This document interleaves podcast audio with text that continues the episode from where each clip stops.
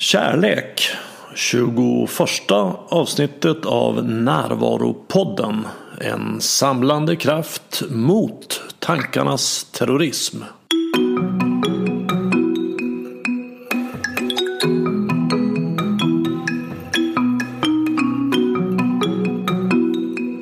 Det här är Bengt Renander och först vill jag berätta att det finns några platser kvar på föreläsningen om maskulint och feminint som jag håller i Stockholm den 4 oktober.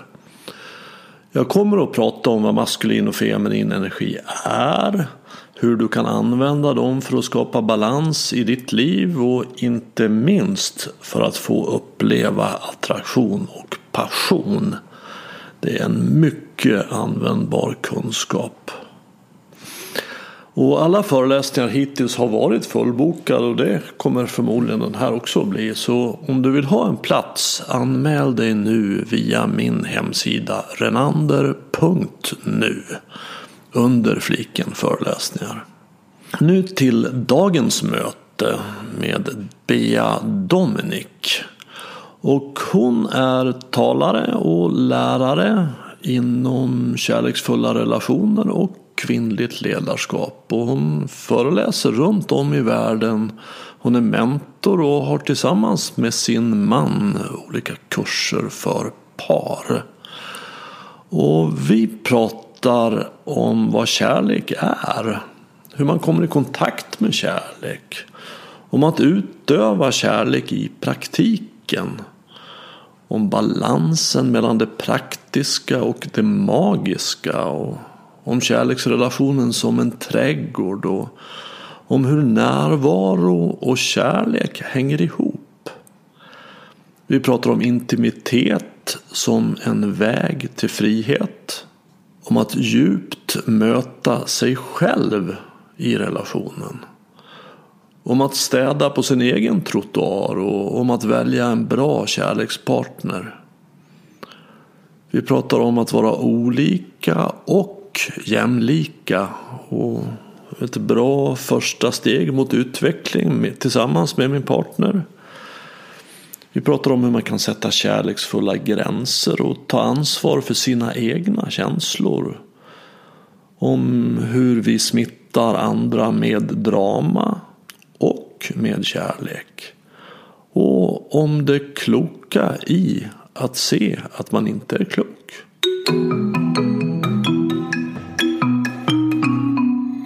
Jag har förmånen att jobba med kärlek. Det är mitt yrke. Och vad jag har för titel, det vet jag inte. Mm. Jag vet inte om det finns någon titel. Jag kan ju hitta på någon. Men, men jag jobbar med kärlek. Jag jobbar tillsammans med min man att guida andra par djupare in i kärlek och eh, andlighet, närvaro, medvetenhet, eh, passion. Mm. Eh, och jag guidar kvinnor. Jag har kvinnokurser mm. och lär dem att leda i kärlek. Att bli en kärleksledare. Att skapa den kärlek som man längtar efter i sina liv och inte stå och vänta på att och, den ska komma till dig. Och, och både i jobb och privat? Ja, precis. Kärlek finns ju överallt. Ja, det gör ju det. Ja. och om vi skulle försöka ge oss in på att hitta någon sorts definition eller begrepp av kärlek. Vad, vad är det för någonting vi ska prata om när vi pratar om kärlek? Vad är det för dig? Ja, det är ju svårt begrepp att sätta mm. ord på för det är ju så olika för alla människor. Mm. Och jag vill också låta det vara olika. Jag har ju bara, jag, det enda jag kan dela är ju min definition och Exakt. min resa min erfarenhet. Trodde och tänkte att kärlek var den här överväldigande känslan i bröstet. Att det var det som var kärleken. Tills att jag förstod att eh, det var inte det. Den överväldigande känslan i bröstet var någonting annat. Ehm, och att kärlek skapas mellan människor. Ehm, och den kan ju se olika ut. Om det är med din, en intim partner eller med ditt barn eller med en vän eller med förälder. Men för mig handlar det innerst inne om att vilja en annan människas andliga utveckling och växande. Det är kärlek för mig. Mm. Och det kan komma i systraskap eller i partnerskap eller i moderskap. Men att jag vill att du ska växa andligt på ditt sätt. Mm. Det är definitionen av kärlek för mig. Ja, den, knyter nära an till den jag använder. Och för att jag menar ju att, att kärlek är kärlek. Det finns egentligen bara en kärlek. Det vi känner för våra barn, där, där brukar vi vara mest säkra. Att vi älskar våra barn. Och vad gör vi för våra barn? Jo, jag vill din utveckling och lycka. Så, så det är den begreppsmässiga delen av kärleken. Att jag vill din utveckling och lycka. Och det är ju precis vad det knyter väl an till vad du säger också. Det, det är den, hur jag skulle definiera den utifrån tankevärlden i ord. Men sen finns det ju en upplevelsesida av kärleken också som inte går att definiera. Utan den går bara att uppleva. Det är ju det är som alla upplevelser. Det är väldigt svårt att, att definiera upplevelsen av de här vackra blommorna som står där. Upplevelsen av att äta, dricka kaffe. Ja, precis. Så kärlek för mig då är upplevelsen av att vara närvarande tillsammans med något annat levande. Och den ser ju också olika ut. Det är som att jag skulle, jag har ju jobbat med kreativitet i 13 år. Så att vi har ju samma bakgrund där. Och jag är ju passionerad kreatör. Och för mig är det så här, hur definierar jag, hur känns kreativiteten när den kommer och flödar och så vidare. Det är ju en sak för mig och en annan sak för dig.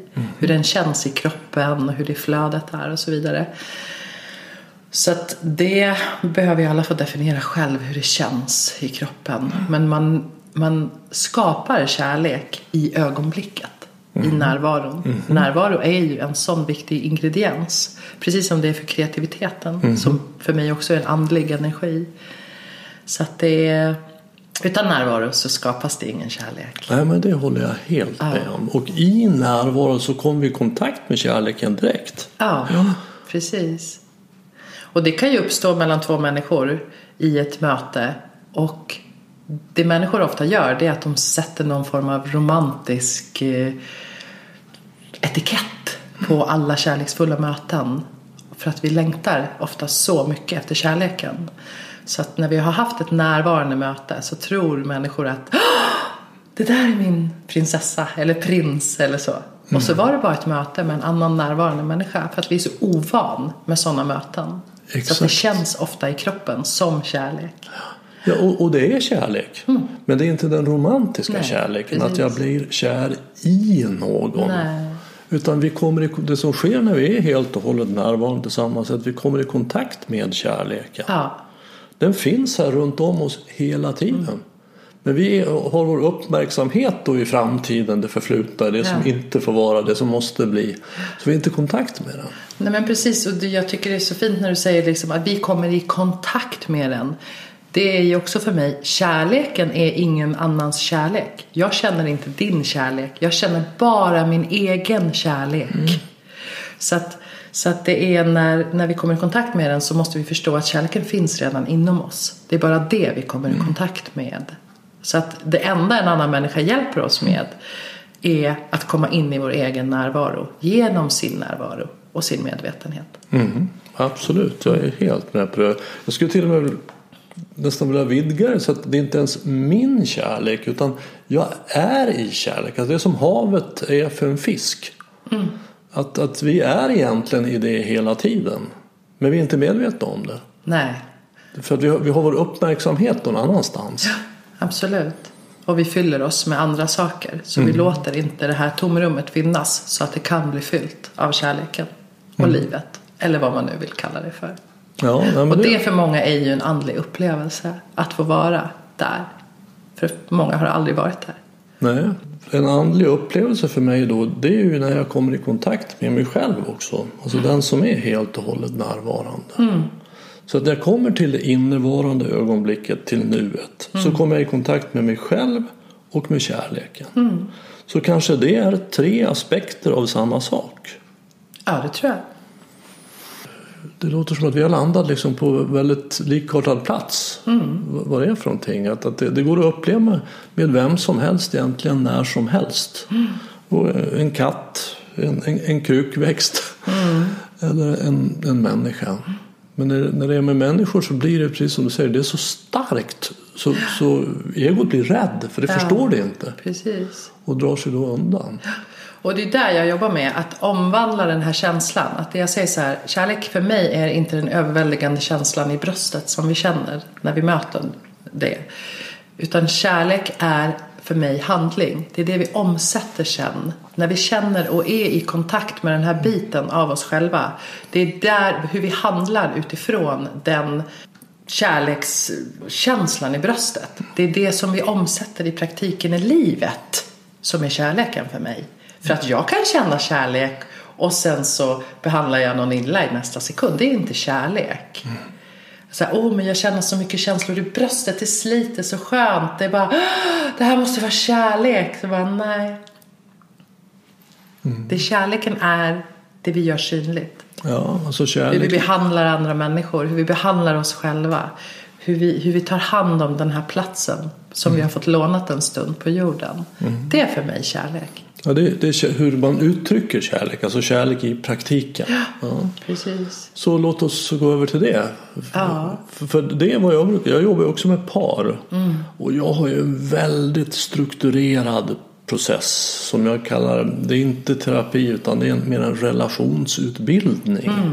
Där man lär sig att vara närvarande för det är liksom marken i relationen. Finns inte det så kan vi inte göra någonting. Vi kan ju bara mötas eller prata eller älska nu. Och på det så lägger vi eh, en grund av lyssnande. Att lära sig lyssna, att lära sig förstå och lära sig samarbeta. Och det menar jag då är kärlek i praktiken. Hur går det till att utöva kärlek? Jo, att man lyssnar. Att man förstår någon annan. Hur jobbar du när du jobbar med, med par?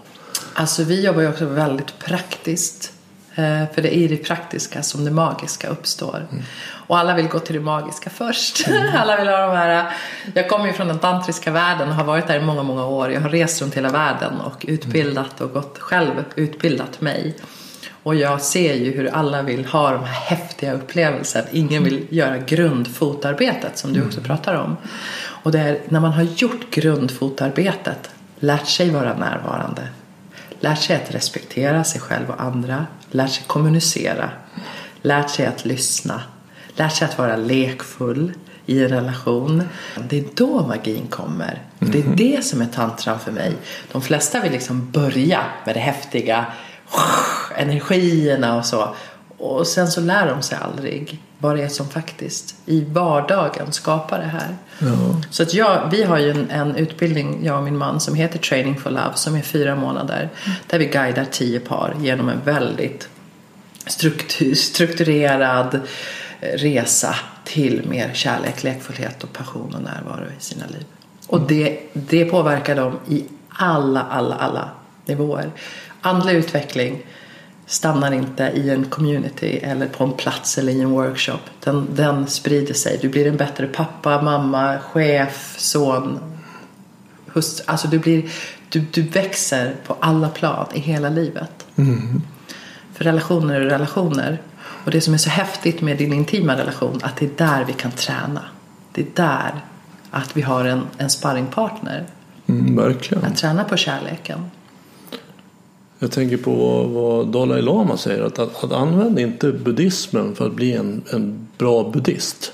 Utan använd buddhismen för att bli en bättre människa där du är. Att inte gå in, söka det magiska. Det är som Thich Nhat Hanh också säger. Att, att det stora miraklet är ju inte att kunna gå på vatten. Utan att vi kan gå här på, på marken. Det alldeles vanliga. Det är där det finns. Ja men alltså det är ju det som är så konstigt. Vadå var det alldeles vanliga? Att vara människa här på jorden är ju magiskt. Det är ju en sån fantastisk upplevelse. Varför skulle vi sträva efter någonting annat?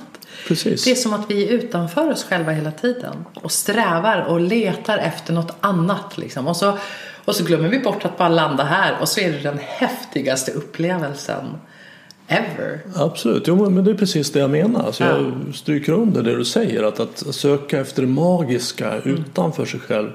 Det är ju dessutom väldigt, väldigt närvarofientligt att vara på väg till någonting i framtiden. Då är jag ju borta.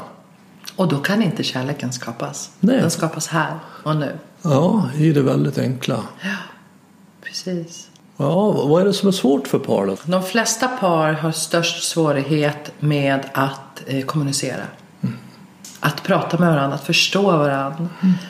Att... ehm, och det finns ju många ingredienser i en, en liksom hälsosam eh, djup kommunikation. Närvaro är en.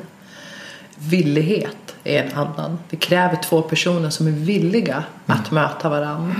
Ehm, sårbarhet. Att våga vara så ärlig. Att säga sanningen även om jag är rädd att du ska lämna mig. Och vi är så rädda att bli lämnade, så många av oss. Så att vi glider på sanningar och inte säger och så vidare. Och när vi gör det så skapas inte den här frekvensen eh, mellan oss. Det, vi kan aldrig nå dit vi längtar om vi inte går till ärligheten och sanningen. Ehm, och vi tränar ju också väldigt, väldigt mycket på lekfullhet med våra par. Därför att vi tar oss på så stort allvar. Det är liksom... Och också när vi går in i tantriska liksom, tantrisk utveckling eller relationskurser så är det så att det ska vara på så stort allvar. Och- jag och min man är så här, nej men herregud, vi kan väl ha kul under tiden. Det är ju det, vi lever ju här. Och ofta så är det det första tecknet när en, en relation inte är hälsosam längre. Det är att vi först tappar vår lekfullhet.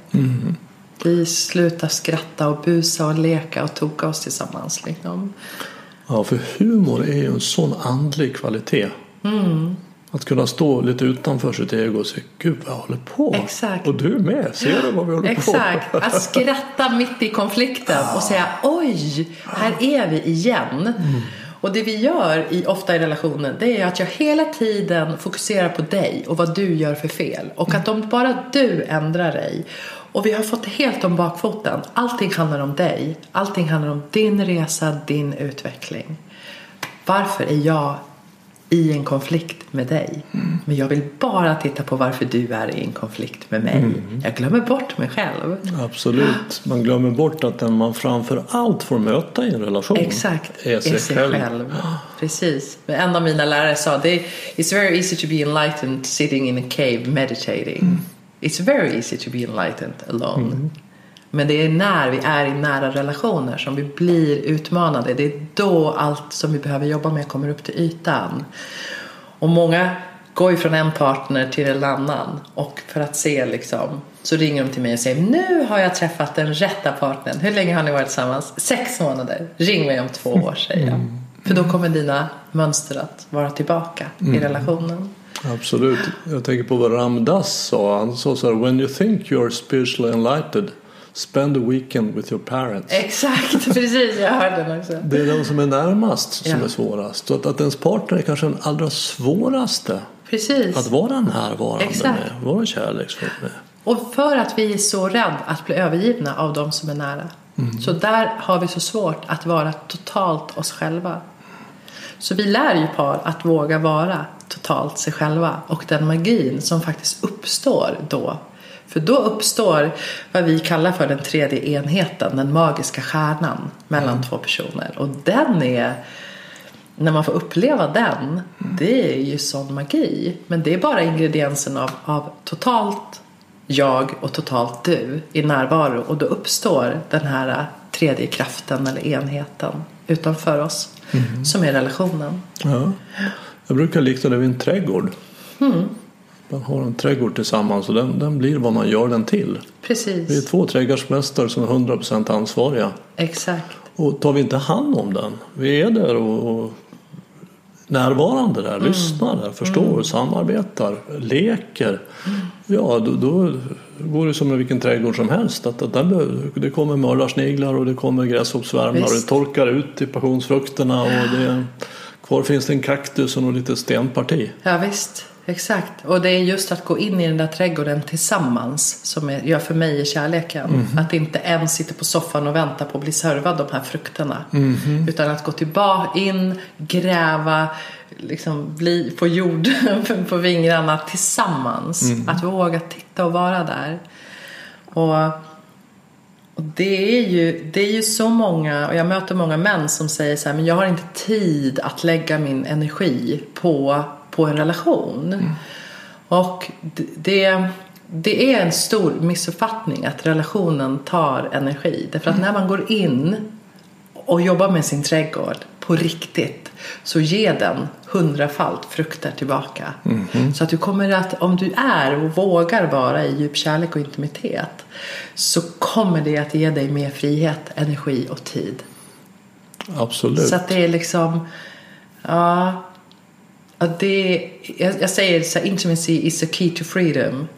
För att många tänker att man måste vara, vara singel för att ha sin frihet. Och gör du det på rätt sätt så ger det dig energi och frihet. En hälsosam relation. Den är mycket större än varje enhet. Absolut. Jo, nej, men det, är ju också, man, man behöver vara intresserad av trädgårdsarbete. Alltså man behöver vara intresserad av att ha en relation. Som du var inne på, det är ju väldigt viktigt att man vill. För att det tycker jag med de par som kommer. Är det två stycken som vill så kan vi åstadkomma egentligen vad som helst. Ja. Men det räcker med att en inte riktigt vill. Så läcker det så mycket energi ur den personen så att det går liksom inte att göra någonting. Precis. Men är vi två som vill så behöver vi då möta.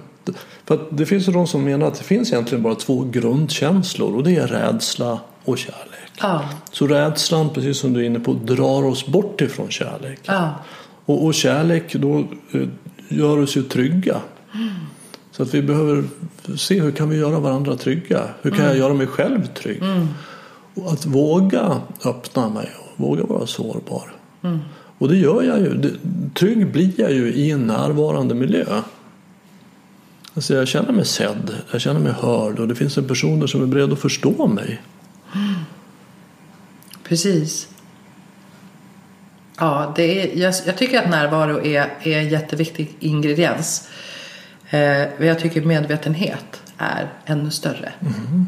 Det är precis som din podd handlar om. Alltså att vara medveten om mina egna tillkortakommanden. Vad jag, vad jag lägger på bordet. Eh, mina egna mönster, mina egna rädslor och så vidare. Det är för mig, jag har varit på en spirituell resa i så, så många år och för mig är det det djupaste jag har gjort det att vara i relation. Det är min djupaste spirituella resa in till mig själv. Att verkligen, som du säger, bli speglad, bli sedd och så vidare. Eh, och det, är, det kräver mycket jobb och det kräver ett väldigt, väldigt starkt åtagande till en annan människa. Eh, och ofta så letar vi ju partners som kanske är snygga eller trygga eller någonting annat. Så. Eh, och, och vi, vi liksom letar efter ögongodis istället för själslig näring och själslig mat. Eh, och då så då så får vi ofta en fel bild av relationen och då finns det precis som det finns ingen villighet att växa tillsammans.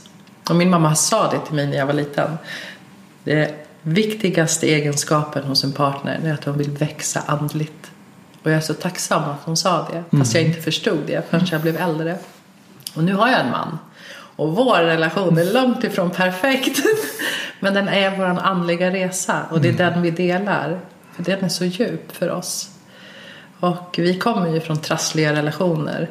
Eh, båda två. Jag har många relationer bakom mig och det har absolut inte varit något fel på de männen. Vi visste bara inte hur vi gjorde, hur vi gjorde relation och kärlek. Därför att vart får vi lära oss det? Vem har gått, hur många procent av Sveriges befolkning har någonsin gått på en relationskurs? Och alla längtar vi så inligt vi, lä- vi köper kokböcker och tittar på kok, liksom, så matprogram på tv. Och vi, så. Men det vi längtar mest efter är ju en närande relation. Och där lägger vi ingen tid och inga pengar. Ja, Det är ju ett, ett väldigt märkligt faktum för att förmodligen är väl en relation det mest komplexa, så mångfacetterade vi överhuvudtaget kan ge oss in i. Exakt. Och ändå ska vi göra detta utan en enda timmes Nej. utbildning. Precis. För att ta körkort idag så får man gå en omfattande teoretisk utbildning. Eh, Och sen så får man gå en praktisk utbildning och köra på halkbana och grusväg och skogsväg och motorväg. Och sen man, går man två svåra prov och klarar man dem då får man köra bil. Men att köra bil är ju a piece of cake jämfört med att ha en relation. Och ändå förväntas vi att klara detta då helt utan utbildning. Men det är ju inte riktigt sant för vi får en form av utbildning när vi växer upp och tittar på våra föräldrar. Mm. Hur går det till att ha en relation? Mm. Och det är ju ganska få utav oss som har vuxit upp med relationsexperter till föräldrar. Ja, eh, ja, jag skulle inte vilja kopiera mina föräldrars, förlåt mamma och pappa, relation. De var Nej. inte duktiga på att ha relationer. Nej, det tror jag inte mina och, föräldrar var heller. Jag har nog inte träffat på någon som har haft eh, så här, Gud, mina föräldrar var så bra på att ha relation. Precis. Det är Oj, vad de, sällsynt. vad de hedrade varandra och, och respekterade varandra. Och så. Vi, vi, ofta växte vi upp med mycket drama och mycket känslor och så. Så att vi förväxlar ofta drama och, och eh, manipulation med passion och kärlek. Det blir en förvirring i våra, i våra känslokroppar. Mm.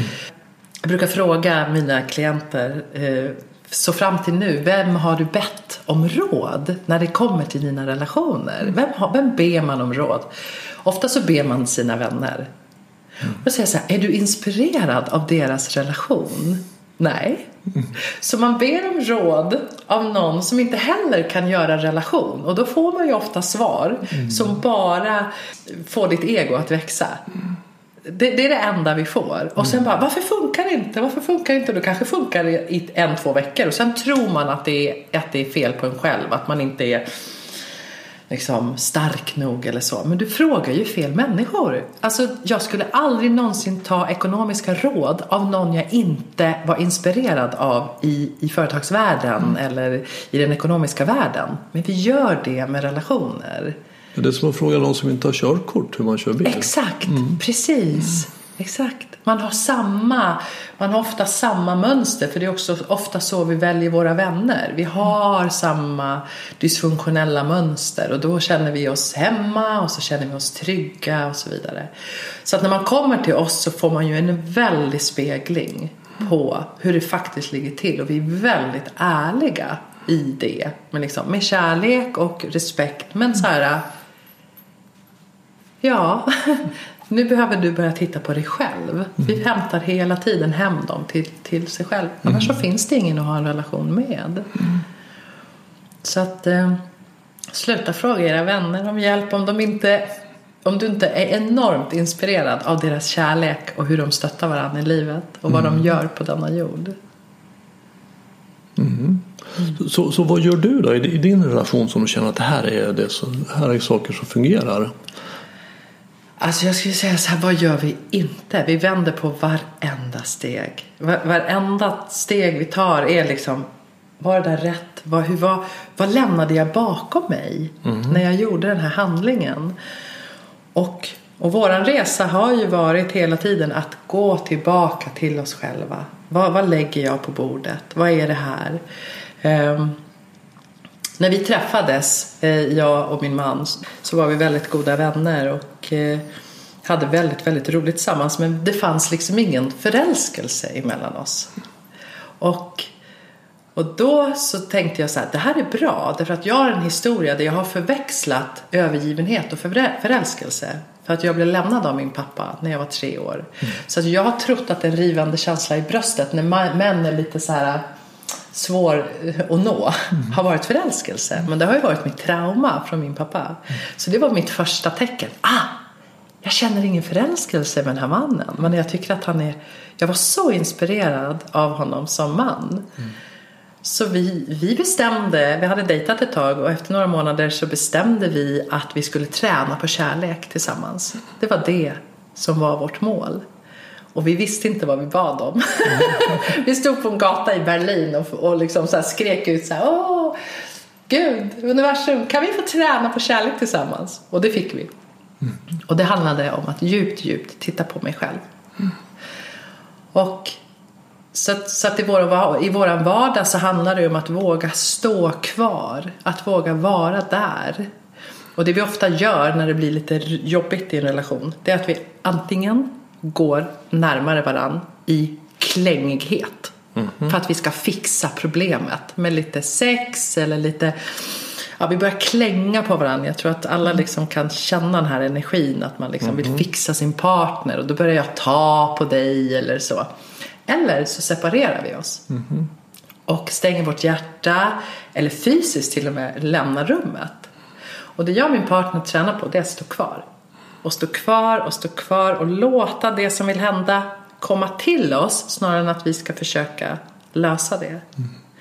Och är vi i en konflikt så är vårt jobb att gå och titta på våran egen del, inte våran partners del. Utan mm. jag kommer tillbaka till min partner och säger jag såg att jag inte satt en gräns för dig för två veckor sedan och att jag har läckt en irritation mm. på olika sätt mot dig de senaste veckorna. Så jag förstår att jag bidrar till, till att den här konflikten kommer upp nu. Jag har också gjort det här och det här och det här. Vad fint säger han att du ser det. Det här har jag gjort. Mm. Ja det är ju snyggt alltså. Det är väldigt väldigt bra. Att, att, att jag ser till att städa på min sida av gatan. Exakt. Alltså det är som man står på varsin en gata står på varsin trottoar. Man ser ju väldigt mycket tydligare hur skräpet är på den andra trottoaren på andra sidan. Så man Exakt. skriker städa på din sida. Ja precis men man behöver städa upp på sin egen sida. Exakt, att börja där och ingen istället. vill det för det är så jobbigt. Och, och det som också är en rädsla i oss det är att vi tror att när vi visar hur skitigt det är på våran sida så, vill, så kommer vi förlora den vi älskar. Mm. Fast min erfarenhet är och jag och min man har städat så mycket och visat vårt skit för varandra så djupt. Mm. Så att det enda det har gjort är att det har skapat mer kärlek. Mm. Mer kärlek, mer kärlek. Och när jag förstår att okej, okay, du visar dina sopor för mig. Det är dina sopor. Mm. Och jag står kvar här. Så att, så att det ger bara mer kärlek. När vi mm. slutar att vara i det här dramat av mm. manipulation och spel och som så många förväxlar med kärlek. När det blir rent, då är det, det är den häftigaste resan jag har gjort i hela mitt liv. Ja, för det finns ju en väldigt stark koppling mellan kärlek och sanning. Ja. För jag hör, jag hör att du berättar att, att vi säger sanningen. Ja. Att ljuga är ju manipulation. Alltså jag manipulerar dig. Istället för att säga som det är så för, för då kan ju du känna sådär, så ljuger jag så att du ska kunna känna så här istället. Precis. Så jag manipulerar dig. Men om jag, om jag istället säger sanningen ja. och jag låter dig att känna det du känner så blir det ju en annan kvalitet. Precis. Och i det så möter jag det jag kommer att tänka på det är att jag möter så många kvinnor som längtar efter att deras män ska vara mer kraftfulla till exempel. Mm -hmm. Och så det kan de säga i ena andetaget och sen i andra andetaget så säger de ja, fast jag kan inte berätta det här och det här och det här för honom för det skulle han inte kunna ta. Och då bara skrattar jag och säger så vem är det som, gör hon, vem är det som tar ifrån honom hans kraft? Du vågar inte ens berätta saker för honom. Därför att du tror inte att han är kraftfull nog. Nej. Det påverkar ju hela er relation. Jag säger inte att det är hennes fel. Men det är ju så vi leker med varandra hela tiden. Så här, jag tror inte att min partner kan ta det här. Då tar vi ifrån deras kraft. Ja, vi, vi stjäl också deras ansvar. Exakt. Jag stjäl an, ditt ansvar för ditt liv. Det Precis. stjäl jag, ja. så tar jag det istället. Och det stjäl vi för att vi vill bygga band som säger du behöver mig. Så därför bygger jag de banden av att du mm. behöver mig. Så att du blir beroende av mig. Så då kan inte du lämna mig. Mm -hmm. Så att eh, i dysfunktionella relationer, och det finns alla relationer är på något sätt dysfunktionella i olika grader liksom. Men, men eh, då använder vi ju den här, som den, den heter dramatriangeln. Mm. För att binda varandra till mm. så att vi ska slippa vara ensamma. För det är vår största rädsla att bli övergiven. Ja, det är ju evolutionärt gynnat. Alltså för att vi är ju flockdjur och en, en, ensam människa alltså ute på savannen är inte speciellt imponerande. Det räcker med två hyenor och så är man död på en minut. Men en flock på 120 människor det ger sig inte ens en flock tigrar på. Nej, Eller precis. en flock lejon, jag tror inte tigrar går i flock. Fast det finns också väldigt många som känner sig ensam även om man är med 120 personer. Därför att ensamheten handlar inte om den fysiska närvaron för mig.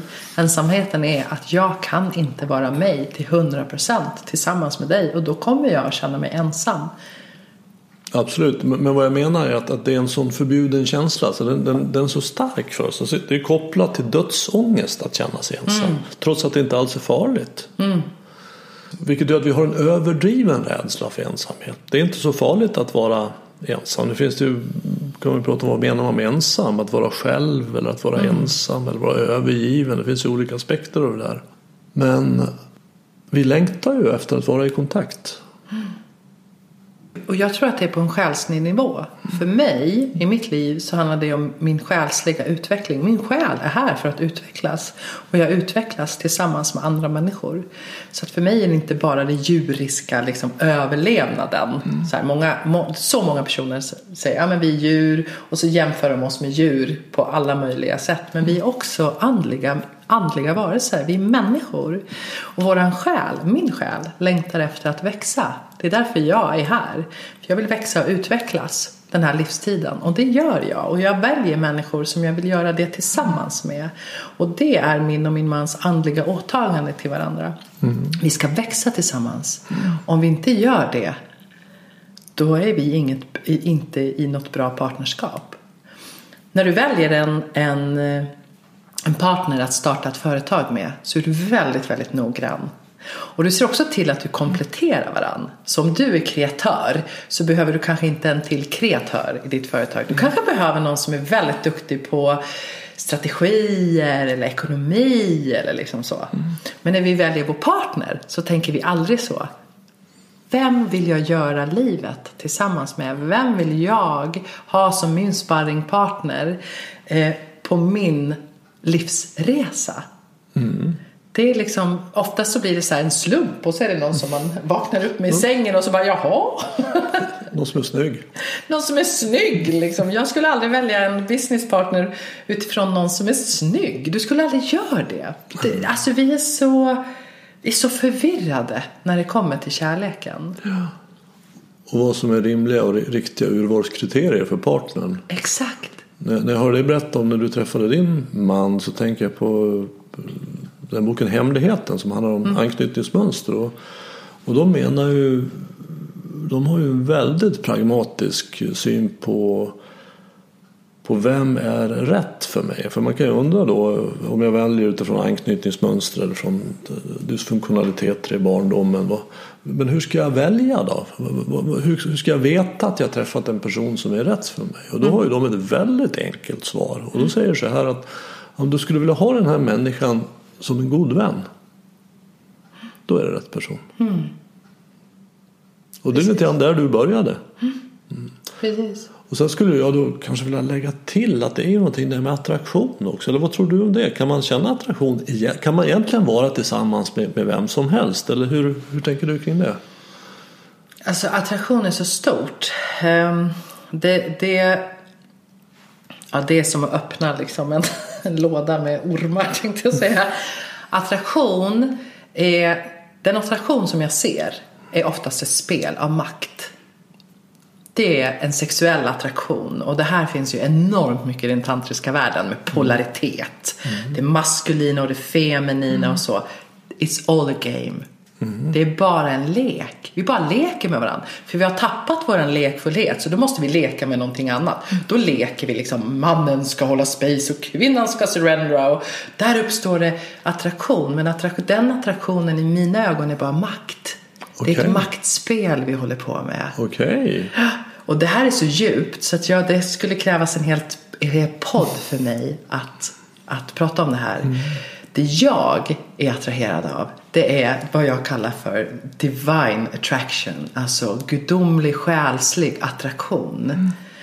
Och den attraktionen är så djup så den är som inspiration och liksom hela din själ blir inspirerad av den här personen och den här personens ton här i världen. Mm. Och, och, och, för mig så, så är det här någonting som jag verkligen måste så här, programmera om eller tvätta bort när par kommer till mig. För de är så här, vi vill vara i stark polaritet. Och då är det ofta de paren som också har mest bråk, mest drama i sina relationer och så vidare. För att vi behöver komma till en balans. Och när vi är i en balans om det är det maskulina, feminina eller vad du än vill ha balans. Men när du är i balans då kan en, en, en gudomlig vibration uppstå mellan, mellan två personer. Och det är den jag vill jobba med. Och Så du tänker att den är bortom det maskulina feminina? Absolut är den bortom det maskulina och feminina. Det är för mig är det, är det bara etiketter som vi säger som gör folk ännu mer förvirrade i den tantriska världen. För män kommer in och ska vara på ett visst sätt helt plötsligt och kvinnor kommer in och ska vara på ett visst sätt. Vart är vår unika varelse? Mm. Den försvinner. Då. Ja, det, det, det, är lätt att förstå att om man ska komma in och vara någonting och agera någonting så det drar ju också bort närvaro. Det är ett begär Exakt. att någonting annat. Men om man, jag tänker nog snarare så här att om man får slappna av in i den man är. Tänker du dig då att det är någon skillnad på män och kvinnor? Ja och nej och jag kan inte svara på den frågan. jag är i den här, jag är väldigt förvirrad. Jag kommer från en tantrisk kultur som också är härstammad från, från en lärare som heter David Deida som det handlar om extremt mycket polaritet och hur män ska vara, hur kvinnor ska vara. Jag, jag kommer därifrån och jag ifrågasätter det starkt. Eh, för jag ser att det skapar så mycket, för, långsiktigt så skapar det så mycket förvirring. Jag tror på att om jag är jag och jag är chili och jag vågar vara en chilifrukt. Alltså en chili starka? Ja, en stark ja, chili. Ja. Och du är kanel mm. och du vågar vara kanel. Mm. Så kommer den här grytan bli så underbar att smaka på. Men om jag är en chili och försöker vara vanilj för att jag har sett att vanilj är ju det som män vill ha i kvinnor. Mm. Då är man tantrisk eller feminin eller så. Så kommer ju aldrig min riktiga gåva att komma till dig och till mm. världen. För att vi försöker spela någonting. Och jag är, det är sorgligt för mig att se hur vi bara går in i andra spel i den tantriska världen eller i, i den andliga världen. Vi bara blir någon någonting annat mm. och inte mer oss själva. Nej, men det, det, jag är helt med dig i det att det är lätt hänt att egot griper in även i andlig utveckling och att det ska bli mer andlig än dig eller han är, ändå, han är allra mest andlig så kanske jag kan bli en dag någon gång eller att jag ska bli någonting annat, jag ska vara då mer maskulin eller mer feminin. Ja. Så att om man gör det så så är det klart att det drar ju bort den ifrån närvaro, från det man sant är. Men, men vad jag, min, min erfarenhet ska jag säga är nog snarare att om jag får slappna av inte att eftersträva att vara någonting utanför som David Dada har lärt mig. Jag har också gått mm. hans kurser och känner till honom. Men om jag får slappna av in att vara den jag är så, så kommer jag och tillsammans med en partner som också gör det så kommer vi i kontakt med någonting som är olika ändå, det maskulina och det feminina. Mm. Som dansar tillsammans. Ja. Alltså det är väldigt, väldigt svårt för oss att hantera att man kan vara olika men ändå jämlika. Ja, precis. Men när jag förstår att det är fullt möjligt att, att om vi dansar tillsammans, en för och en följer så den som följer är ju ofta mer aktiv än den som för. Så det är inte att vara någon sorts sex som blir runtsläpad. Och sen efteråt så kan vi se varandra i ögonen och säga tack. Det här var en härlig dans. Ja. Vi gjorde inte vid något tillfälle samma sak. För vi är olika. Men de olikheterna kompletterade varandra fysiskt och energetiskt. På ett sådant sätt att det blev en fantastisk dans. Mm. Så vi är helt och hållet jämlika. Mm. Och det är det som är så det är svårt att prata om och det är nästan förbjudet att prata om. Men just att i vår strävan efter jämställdhet, vilket är liksom, jag är en überfeminist. Eh, mm. Men det blir att vi ska vara lika mm. snarare än att vi ska värderas lika. Mm. Det är väl självklart att vi ska värderas lika. Mm-hmm. Att att de mjuka eh, egenskaperna ska, ska värderas lika högt som mm. de eh, kanske mer hårda egenskaperna. Och jag vill inte ens säga vad som är manligt och kvinnligt för det tycker jag är helt orelevant. Men, men eh, vi har någonting att lägga till bordet och det är när vi är och gör det fullt ut som det uppstår en sån enorm attraktion som är bortom den sexuella attraktionen. Det uppstår en mänsklig, gudomlig attraktion som få människor har smakat på. Och det är där jag vill vara i min attraktion till min man. Hur han inspirerar mig i livet att bli en bättre och mer kärleksfull och ärligare mamma, kvinna, syster, dotter, allt vad jag är på den här jorden. Där är min attraktion. För mig så handlar det i grund och botten på all andligt jobb, maskulint, feminint, tantra, meditation, yoga, whatever du vill ge dig in på för att ut, utforska. Så handlar det om att titta på resultatet. Att se, mår människor bättre runt mig när jag gör det här? Mår jag? Ger jag min gåva till världen genom den här andliga vad jag nu än gör liksom. Eh, och det kan ju vara vad som helst. Det kan ju vara teater, kreativitet, tantra. Det kan vara vad som helst. Blir jag en mer öppen, härlig människa att vara runt omkring. Och mm. inte bara i en liten krets. Utan med mina barn, med min gamla mamma, mm. med, med min man och så vidare och så vidare. Så att det är det som är resultatet av kärleken om vi ska komma tillbaka dit. Liksom. Sen kan vi dansa i alla energier vi någonsin vill. Liksom. Och vi kan ha vilket sex vi vill med vilka vi vill. Liksom. Jag har gjort allt. Jag har provat verkligen allt vad jag har velat prova i den här. Och alla de små delarna har givit mig eh, min livsupplevelse. Och det är ju det vi vill ha. Vi vill ha en djup livsupplevelse när vi är här och den går att få.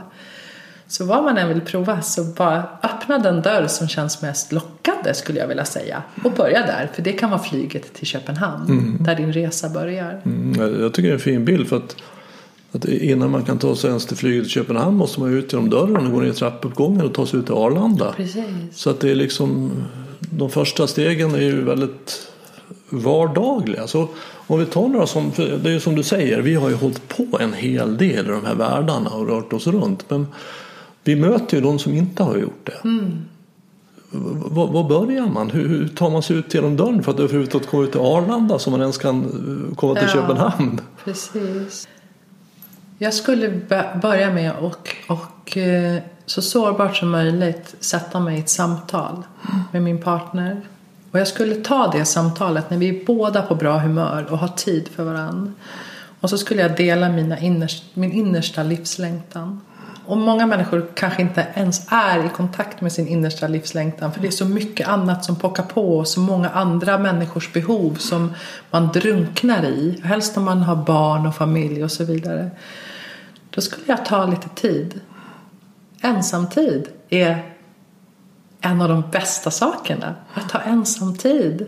Att, mm. att känna in vad längtar jag efter i livet och så dela det med din partner eller dina vänner eller vem du nu än har en nära relation med. Och så säga, kan vi hjälpa varandra med det här? Det här längtar jag efter mm. i livet. Det kan vara att segla över Atlanten eller skaffa en familj eller vad, vad vi än nu vill. Liksom. Eller eh, förverkliga mitt kreativa stora projekt och skriva en bok eller så här. Mm.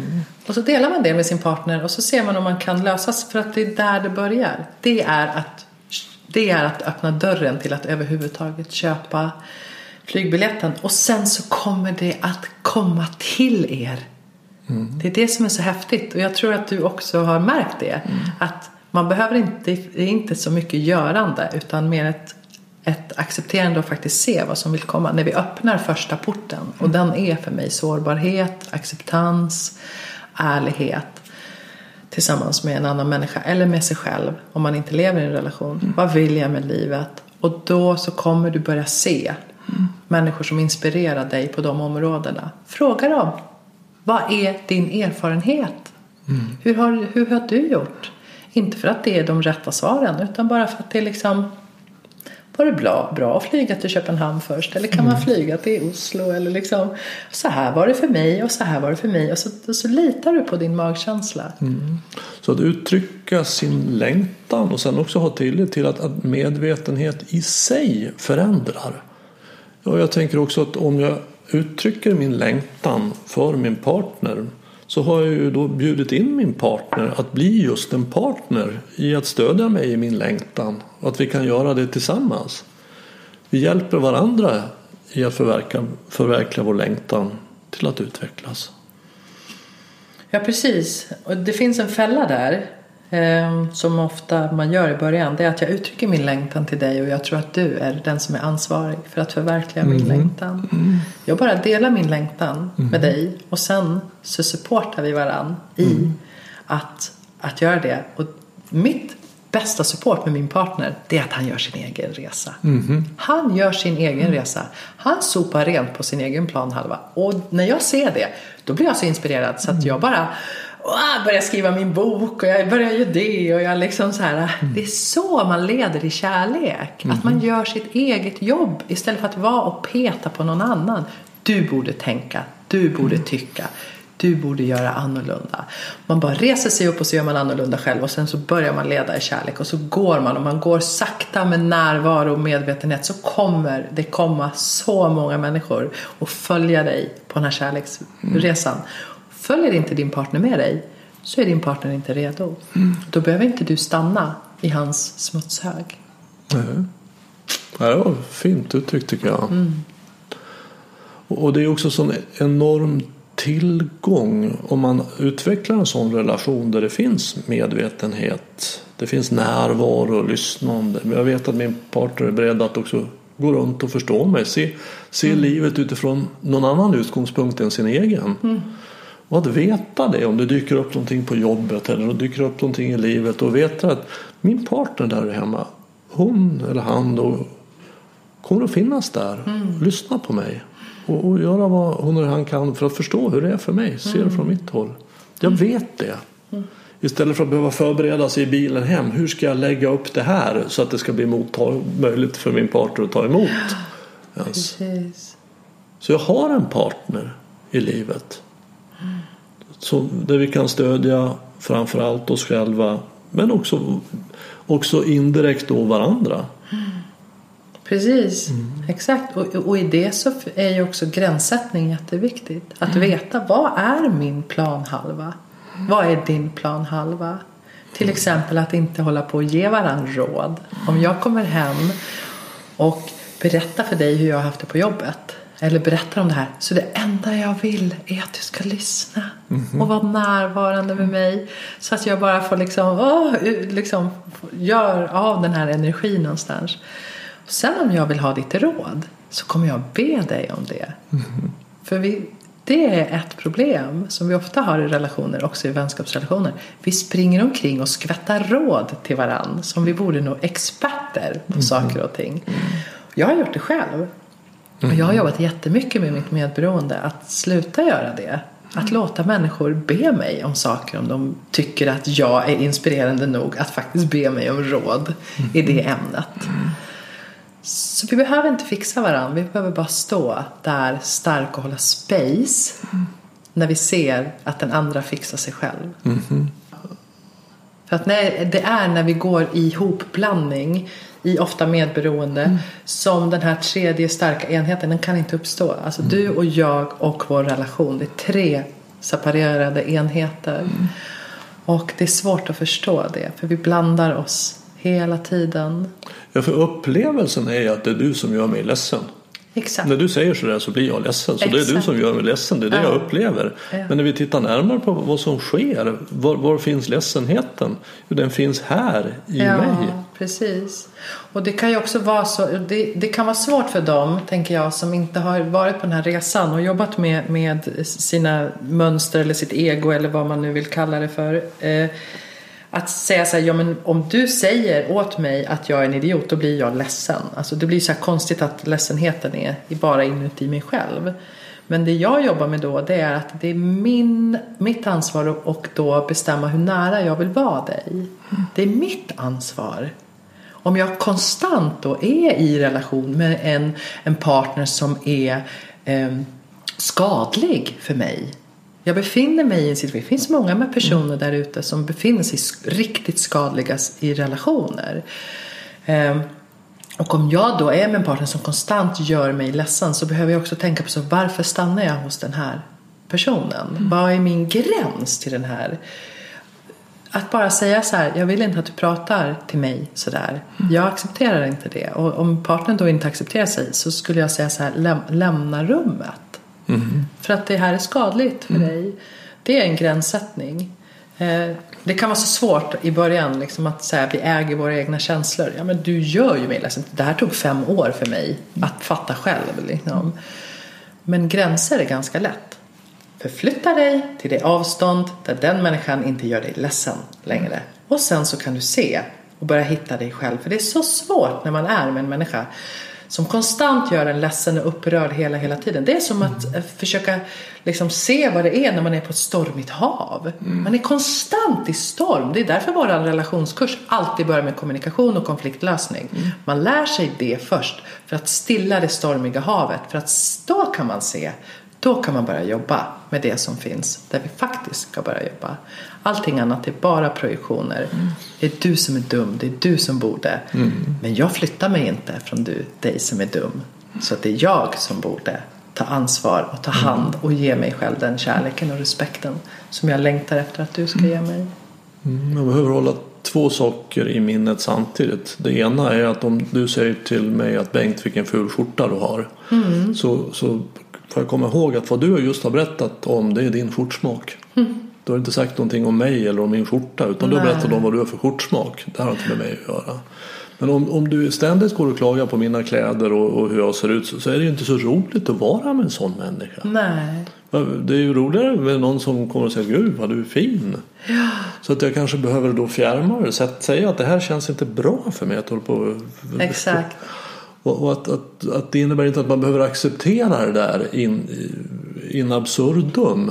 Att, att någon går och säger det. Trots att jag kommer ihåg att det här är, har med den att göra. Jag skulle inte acceptera det en sekund idag. Att människor pratat med mig på det där sättet. Mm. Jag skulle inte ha en relation med en sån människa. Även om hon säger att vilken ful skjorta du har? Ja, alltså varför ska den personen säga det? Vad är det i den personen som måste säga till mig att den tycker att min skjorta är ful? Oftast så är det makt. Jag vill mm. ha makt och kontroll över mm. dig. Jag vill inte vara nära människor som vill ha makt och kontroll över mig. Mm. Jag vill vara nära människor som vill mitt andliga växande. Mm. I systraskap, i vänskap, i, i kärlek. Mm. Mm. Jag, jag har inte sådana människor i mitt liv längre. Jag har valt bort dem väldigt många människor är ju då omedvetna och alltså agerar så. Så hur gör du i världen då? Du, du, du måste ju träffa på det här. Jag sätter mina gränser. Ja. Och jag har väldigt mycket integritet. Mm. och jag hade inte det. Jag har fått träna. Okay. Jag har fått träna tillsammans med en av mina lärare att säga nej. Jag kunde mm. inte säga nej, nej för många år sedan. Han lärde mig. Jag fick en uppgift att säga nej tre gånger om dagen i två veckor. Det var så jobbigt. Det var så jobbigt. Så jag fick lära mig att sätta gränser. Därför att jag vågade inte sätta gränser. För jag trodde att människor eh, skulle lämna mig då. Mm. Eftersom jag har blivit övergiven. Så har jag det såret. Um, och, men när jag säger det jag tycker med respekt. Uh, så, så ser jag bara att människor uh, faktiskt bara kommer med respekt tillbaka. Och gör de inte det, då är de nog väldigt narcissistiska. Och det är inte personer som jag ska vara med. Så gränssättning. Mm. Och det är inte, gränser är ju inte, alltså det, det är ju en, en, en förvirring det här med gränser. Jag använde i alla fall, jag hade en förvirring där jag använde gränser för att straffa andra människor. Mm. Nej, nu får du en konsekvens. Mm. Och det är också makt. Mm. Att jag använder min gränssättning för att få makt och kontrollera dig. Det här är ju medberoende som ni mm. pratade om. Mm. Eh, men om jag sätter en gräns om mig.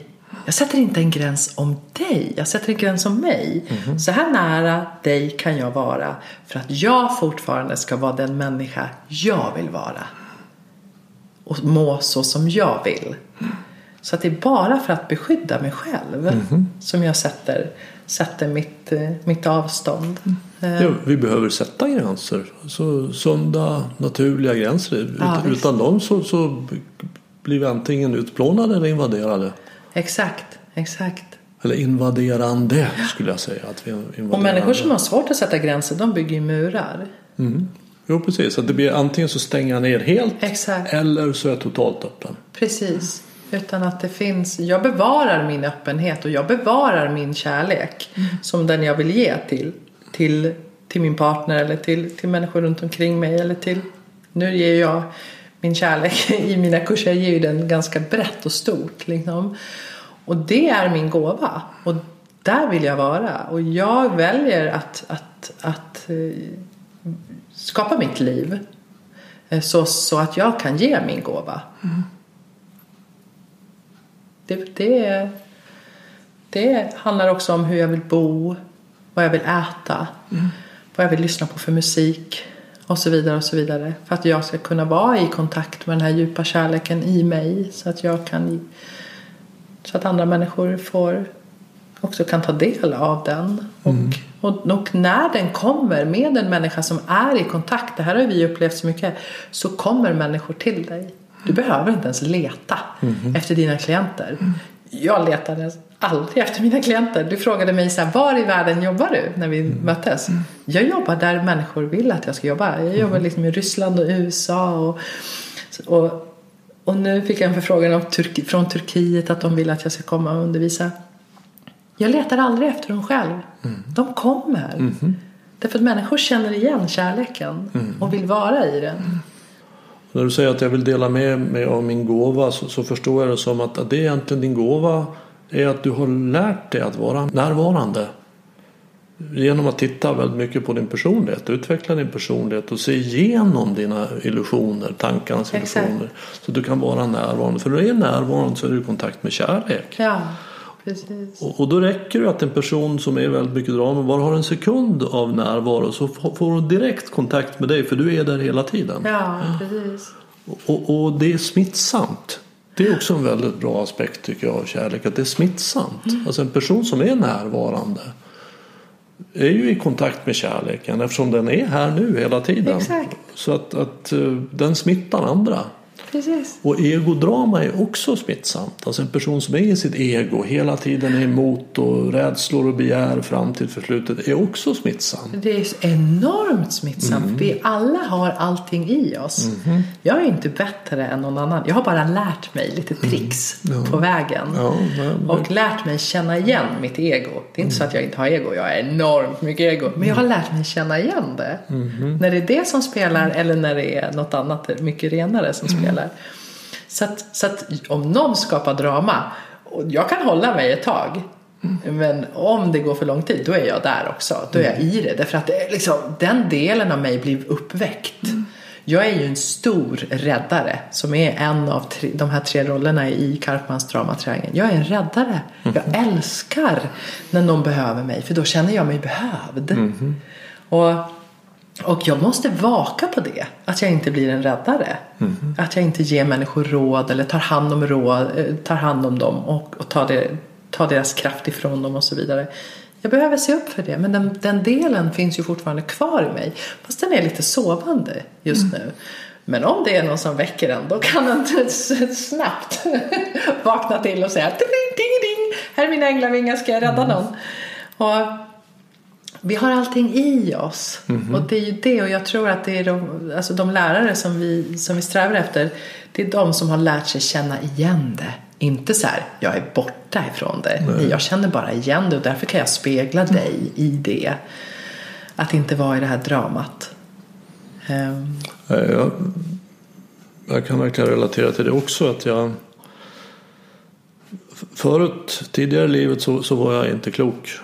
Sen så kom det en dag då jag liksom kunde se att men herregud, jag är ju inte klok.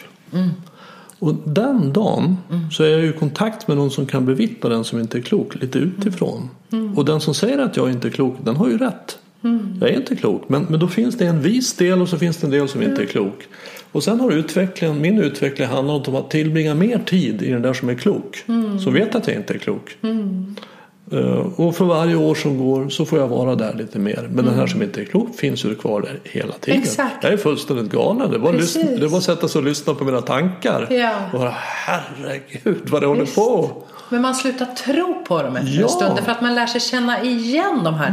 Och det är ju där, eh, om vi kommer tillbaka till relation. När vi lär oss våra relationsmönster så lär vi oss känna igen dem. Det är exakt samma sak. Så vi slutar tro på dem.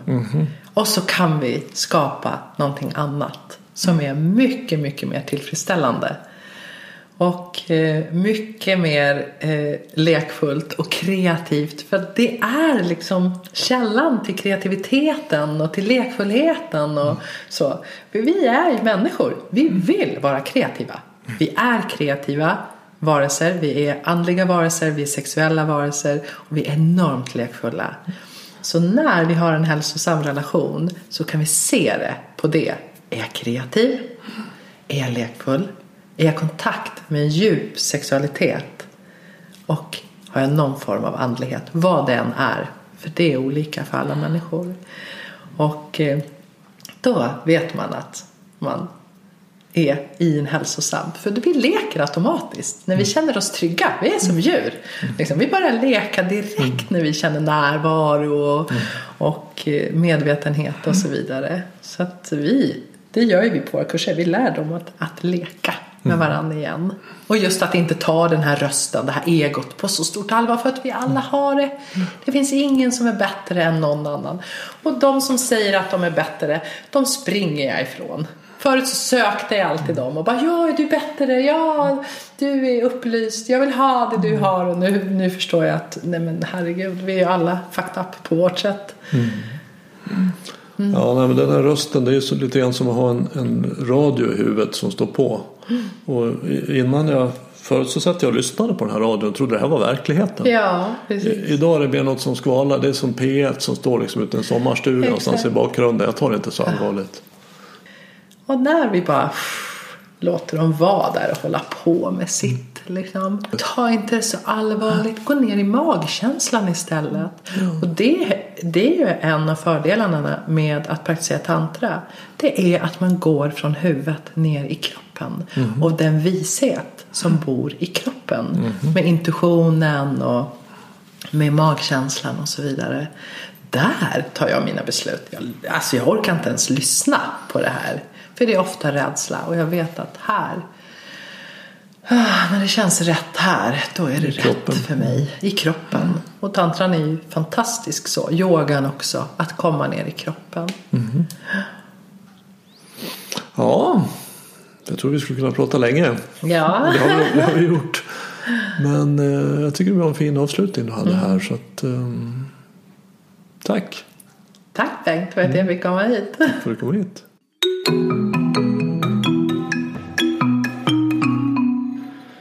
Vill du komma i kontakt med Bea så finns en länk till hennes hemsida på min hemsida renander.nu. Och om du vill stödja podden i kampen mot tankarnas terrorism så gör det genom att tipsa om att det finns till vänner och bekanta. Och det är också hjälpsamt om du betygsätter och skriver kommentarer på iTunes. För desto fler vi är som är vakna i verkligheten ju mer kan vi förändra den på riktigt. Vet du någon som arbetar med att stödja andras närvaro och som du tycker borde vara med här i Närvaropodden så tar jag tacksamt emot tips. Tveka inte att kontakta mig och enklast gör du det via kontaktformuläret på min hemsida renander.nu. På återhörande och du, var uppmärksam.